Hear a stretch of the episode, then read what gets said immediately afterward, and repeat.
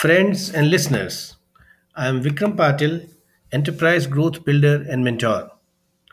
Real life success stories inspires and motivate us all and help us in increasing our self-confidence. Keeping this objective in mind, I have decided to share with you stories of real life heroes who have changed lives of many and hugely impacted a large section of people. I sincerely believe that many listeners will get inspired by these real life stories. Today, I want to share with you the story of Sindhu Tai Sapkal's life. This indeed is a story of sheer courage and determination. Sindhu Tai was born on 14th November 1948 at Pimpri Meghe village in Wardha district, Maharashtra, to Abhimanji Sathe. He was cowherd by profession. Being an unwanted child, she was nicknamed Chindhi, which means torn piece of cloth. However, her father was keen on educating Sindhutai, much against the wishes of her mother. Abhimanji used to send her to school under the pretext of cattle grazing. Due to financial constraints, she used leaves of baradi tree as a slate, as she could not afford to buy a real slate. Extreme poverty, household responsibilities, and an early marriage forced her to quit formal education after she passed her fourth grade. At the tender age of 12, she got married to Shri Hari Sapkal, whose age was more than double of hers. He was a cowherd from Navargaon village in Wardha district. She bore three sons by the time she turned 20. For her livelihood, she started collection of dried cow dung used as fuel in India and selling it in collusion with forest department without paying anything to the villagers. The village strongman got angry and wanted payment, but Sindhu Tai agitated. On hearing about this agitation, the district collector visited her village and on realizing she was right, he passed an order in her favor which the strong man of the village did not like. Stung by the insult at the hands of the poor woman, he managed to convince her husband to abandon her when she was beyond nine months of her pregnancy. Her husband thrashed her and kicked her on her full term belly and threw her in a cowshed. Tormented and tortured, Sindhutai, with her world falling apart and in great pain, gave birth to a baby girl. Sindhutai cut her umbilical cord with the stone which was lying there and then she passed out. Her husband and other family left her to her destiny. After she came back to her senses, she went to her maternal village, but everyone shunned her and rejected her. Even her mother closed the door to her. Sindhutai was alone in the world with her little daughter to look after. She was hungry, and the baby was hungry too. Pangs of hunger were intolerable. She wanted to save herself from the pangs of hunger and wicked ways of people.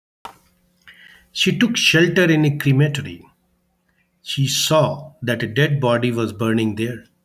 The last rites were over, and the relatives of the departed had left. They had left some flour as a part of last ritual for the departed soul. Sindhutai took that flour, kneaded it, and prepared a bhakri called roti and baked it on the fire which was still consuming the dead body. Sindhutai is blessed with natural flair for singing. She started to sing and beg in order to feed herself and her baby. She would visit temples, travel in trains, begging and singing. She was often joined by other beggars and she would feed these beggars too. She wandered from one place to another, begging and singing. Months and years passed. Life went on.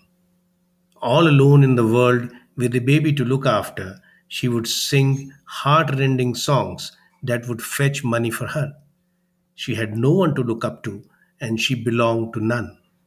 She entrusted her little daughter, whom she had named Mamta, to Shrimant Dagdu Seth Halwai Trust so that she could be looked after properly. Sindhutai, singing and begging, continued. At this stage, Sindhutai decided to work for orphans. Sindhutai would work wholeheartedly for orphans and other less fortunate. She poured out her motherly love and affection on orphans. She took them under her wings. She gave them food and shelter in whatever way she could. Lovingly, they called her Ai. Her orphanage is an orphanage with a difference. Generally, orphanages just keep their wards up to the age of 18. Sindhutai keeps her ward till they get their jobs, get married, and settle in life. Age of inmates vary from 8 days old baby to a person who is in his 80s.